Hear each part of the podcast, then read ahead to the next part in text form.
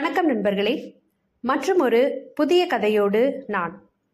எனது ஒலிக்கதைகளை யூடியூபில் கேட்க தமிழ் குரல் ஸ்ரீ என்ற சேனலை சப்ஸ்கிரைப் செய்யுங்கள். விக்ரமன் அவர்கள் எழுதிய வந்தியத்தேவன் வாள். மலைக்கோட்டை உச்சிப்பிள்ளையார் கோயில் மணி ஓசையின் நாதம் வெகு தொலைவுக்கு கேட்டுக்கொண்டிருந்தது இளைய பிராட்டியார் குந்தவி தேவியாரும் வல்லவரையர் வந்தியத்தேவனும் சிவாசாரி அளித்த மலர்களையும் திருநீற்றையும் பெற்றுக்கொண்டு கருவறையை சுற்றி வலம் வந்து மீண்டும் ஒருமுறை விநாயகர் திருமுன் நின்றனர். வந்தியத்தேவன் மெய் மறந்து விழிகளை மூடி பிள்ளையார் பெருமானை துதித்தார். அதுபோல் குந்தவையும் வேண்டி நின்றாள். ஒருவர் சற்று விழிகளை திறந்து பார்க்கும்போது மற்றவர் ஆழ்ந்த தியானத்தில் இருப்பதைக் கண்டு தாமும் சற்று விழிகளை மூடிக்கொண்டிருந்தனர். சிறிது நேரத்தில் இருவரும் ஒரே சமயத்தில் கண் திறந்து ஒருவரை ஒருவர் பார்த்து சிரித்துக் கொண்டனர்.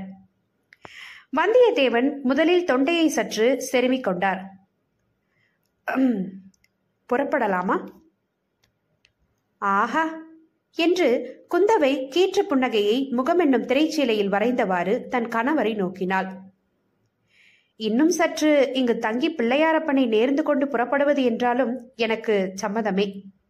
என்றார் வந்தியத்தேவன். தம் பங்குக்கு இதழ்களில் புன்னகையை நெறிய விட்டவாறு அதில் குறும்புத்தனம் திகழ்ந்தது. இதழ்களின் மேலே உள்ள மெல்லிய மீசை வரிசையில் அது பிரதிபலித்திருப்பது போல் குந்தவைக்கு தோன்றியிருக்க வேண்டும். என் பிரார்த்தனைகள் முடிந்துவிட்டன. தாங்கள் ஏதாவது பிரார்த்தனை செய்து நேர்ந்து கொள்வது என்றால் வேண்டிக் கொள்ளலாம் என்றாள் குந்தவை. இல்லை இல்லை.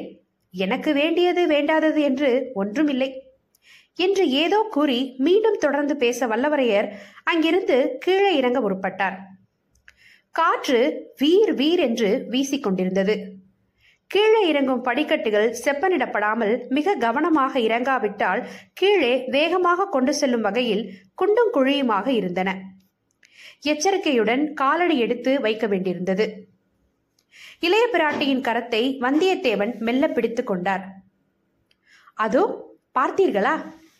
என்று இளைய பிராட்டி சுட்டிக்காட்டினார் பச்சை பசேல் என்று சோலைகளுக்கு நடுவே இரு கரைகளையும் தொட்டோடும் அகண்ட காவேரியின் காட்சியை வல்லவரையர் பார்த்து ஆஹா! என்று இயற்கையின் எழிற்கோலத்தை ரசித்தார். இந்த அகண்ட காவிரியாறு பழையாறை வரும்போது குறுகி விடுகிறதே! என்று வியந்தார் வல்லவரையர். கண்ணு கெட்டிய தொலைவு வரையில் காவிரி ஆறு செல்லும் அழகையும் காவிரியை தாண்டி மறுக்கரையில் திருவரங்கத்து பொன் விமானம் கதிரொளியில் பளிச்சிடுவதையும் அவர் கண்டு ரசித்து இங்கேயே சற்று உட்காரலாமா? என்று கேட்டார். தன் எண்ணமும் அதுவே என்பது போல் குந்தவையும் விழிகளால் இசைவு தெரிவித்தாள். எப்படியும் குழந்தை மதுரன் வரும் வரையில் நாம் இங்கு இருக்க வேண்டும். இந்த மலை உச்சிக்கு நாம் வந்து பல ஆண்டுகள் ஆயிருக்கும் அல்லவா? என்று எதிரே எல்லையில்லாமல் விரிந்திருந்த நீல வானத்தை பார்த்தவாறு கூறினாள் குந்தவை. திருமணமானவுடன் வந்தோம். நமது பிரார்த்தனையை நிறைவேற்ற என்றார் வந்தியத்தேவன். இனி அடுத்த பிரார்த்தனையை நிறைவேற்ற எப்போது வரப்போகிறோமோ? என்று கேட்டுவிட்டு விழி விளிம்பின் வழியே இளைய பிராட்டியை நோக்கினார். குழந்தை செல்வம் இல்லாதது அவர்கள் இருவருக்கும் பெரும் குறை. அதை நெடிய பெருமூச்சு அவ்வப்போது புலப்படுத்தும். வாழ்வில் எல்லா நலங்களும் பெற்ற சோழர் குல தம்பதி பிள்ளை இல்லா குறையை பற்றி எப்போதாவது நினைப்பர். நினைக்கக்கூடிய நேரத்தை தேடிக்கொள்ள வேண்டிய நிலை. ஓஹோ அதுதான் பிள்ளையாரை அவ்வளவு நேரமாக வேண்டிக் கொண்டீர்களா? என்று குந்தவை கேட்டாள். அவள் பார்வை நான்கு புறமும் சுற்றி விரிந்தது. உளையூர் கோட்டையும் கோயிலும் அடர்ந்த மரங்களிடையே தெரிந்தன.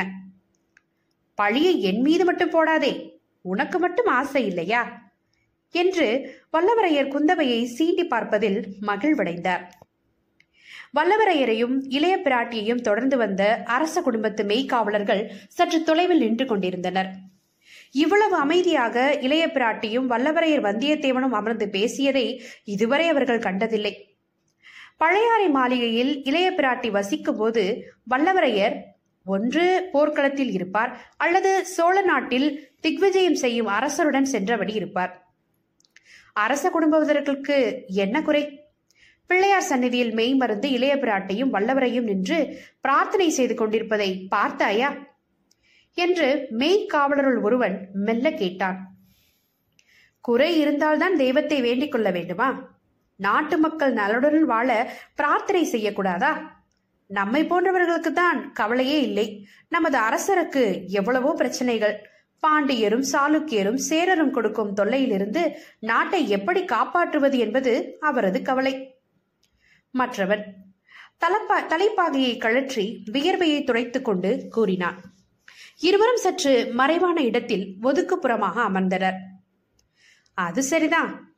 வல்லவரையருக்கு என்ன கவலை? நம் மாமன்னரின் தமக்கையாரின் கணவன் என்பதால் அவருக்கு நாட்டில் நல்ல செல்வாக்கு. தன் சகோதரியிடம் அரசர் வைத்திருக்கும் அன்பும் மரியாதையும் சொல்லி முடியாது. அதனால் இளைய பிராட்டியின் கணவர் என்பதால் வல்லவரையருக்கு இரட்டிப்பு மரியாதை. இப்படித்தான் ராட்ரகுட நாட்டிலிருந்து கோவிந்தன் என்பவர் பராந்தக சோழர் காலத்தில் தஞ்சாவூருக்கு வந்தார். சோழ நாட்டு மருமக பிள்ளையாக ஆனார். பிறகு இங்கேயே தங்கிவிட்டார். தள்ளி இருந்தால்தான் மதிப்பும் மரியாதையும்.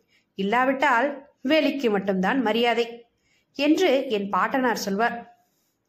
அதென்னவோ சோழ நாட்டு ராசி. சோழ அரச குடும்பத்து மாப்பிள்ளையாக வருபவர்கள் தங்களது நாட்டை இழந்து தஞ்சையில் அடைக்கலம் புகுந்து விடுகிறார்கள். இப்படியும் சொல்லலாம். அடைக்கலம் புக வருபவர்கள் மாப்பிள்ளையாக மாறிவிடுகிறார்கள் என்று. இருவரும் மெல்ல சிரித்தனர்.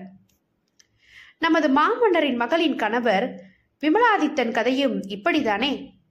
என்று காவலருள் ஒருவன் குறிப்பிட்ட போது மற்றவன் குறுக்கிட்டு அப்படி சொல்லாதே.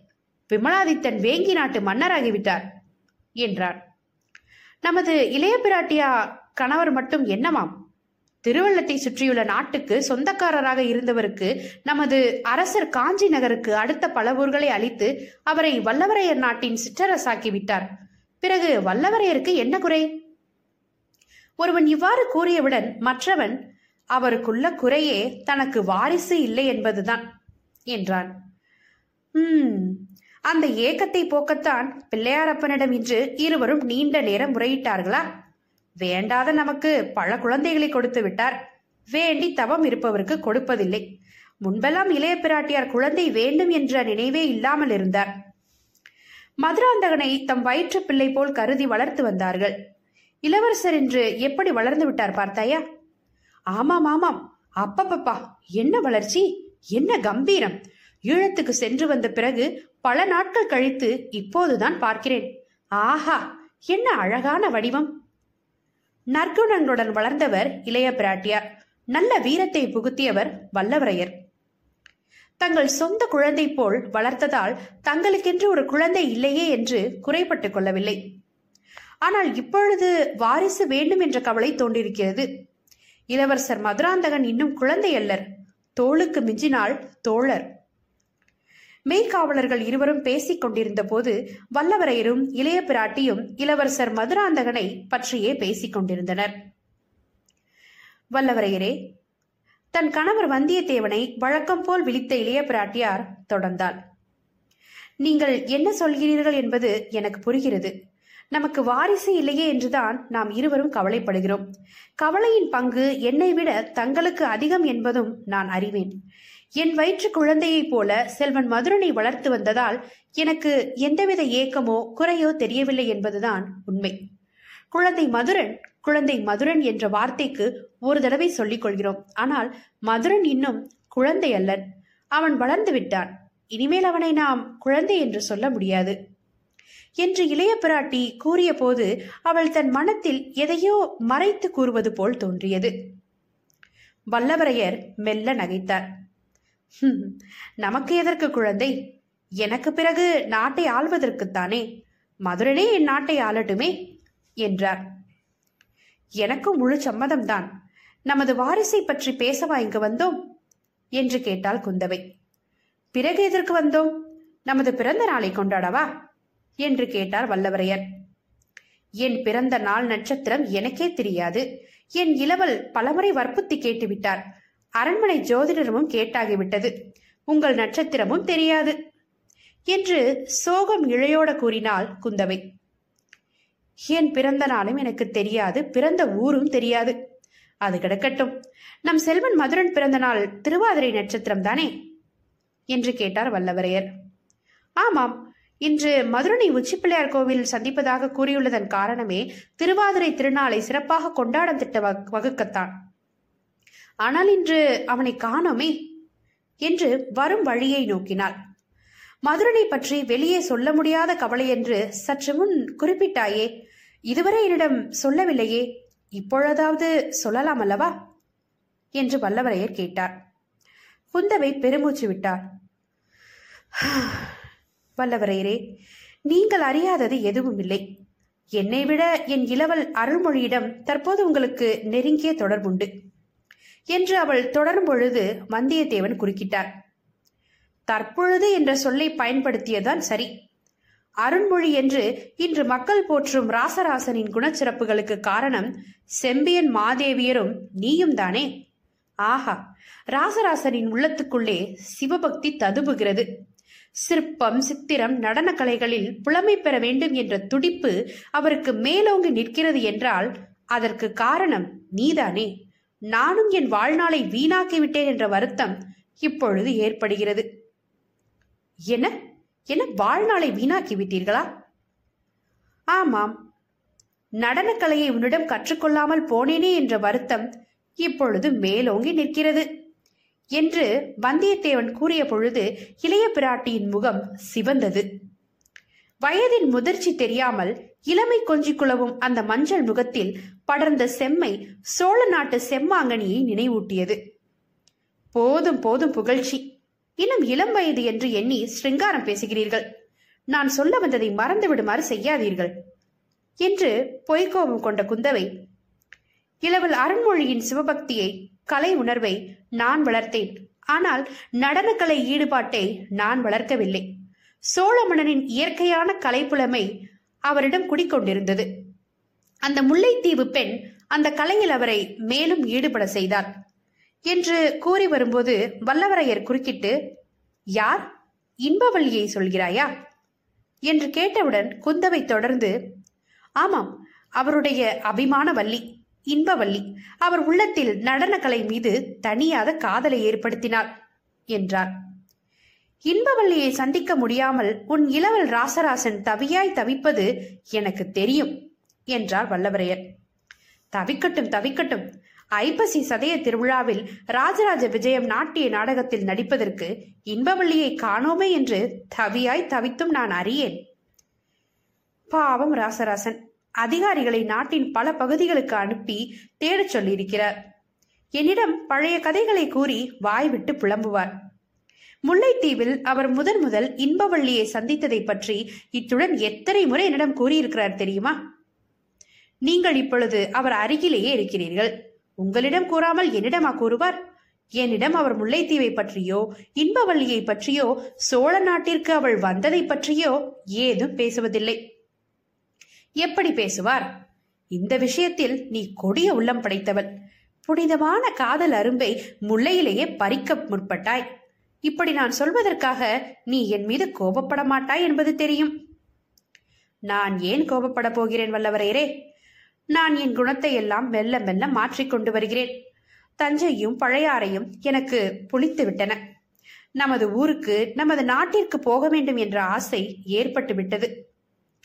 ஆசை என்று அழுத்தமாக கூறி வல்லவரையர் குந்தவையை நேருக்கு நேர் பார்த்து சிரித்தார்.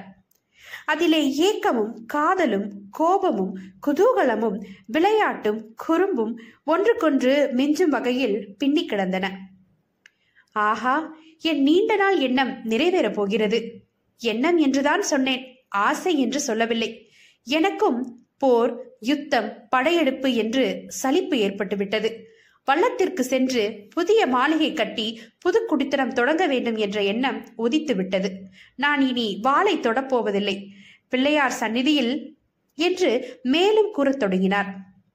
அவர் வாயை தன் கரத்தால் பொத்தி இன்று இந்த இடத்தில் சபதம் ஏதும் செய்துவிடப் போகிறீர்கள். நமது எண்ணங்களை நிறைவேற்ற சில காலம் பிடிக்கும். அதற்குள் மிக மிக முக்கியமான செயல் காத்திருக்கிறது. நான் அதை நிறைவேற்றியாக வேண்டும் என்றார் புதிர் போல மறைப்பொருளாக பேசுகிறாய். அது என்னவென்று சொல்லக்கூடாதா? உங்களிடம் சொன்னால் உடனே மதுரனிடம் சென்று சொல்லிவிடுவீர்கள். மறு காரியம் பார்க்காவிட்டால் உங்கள் தலை வெடித்துவிடும். சத்தியம் செய்து கொடுக்கட்டுமா? வேண்டாம் வேண்டாம்.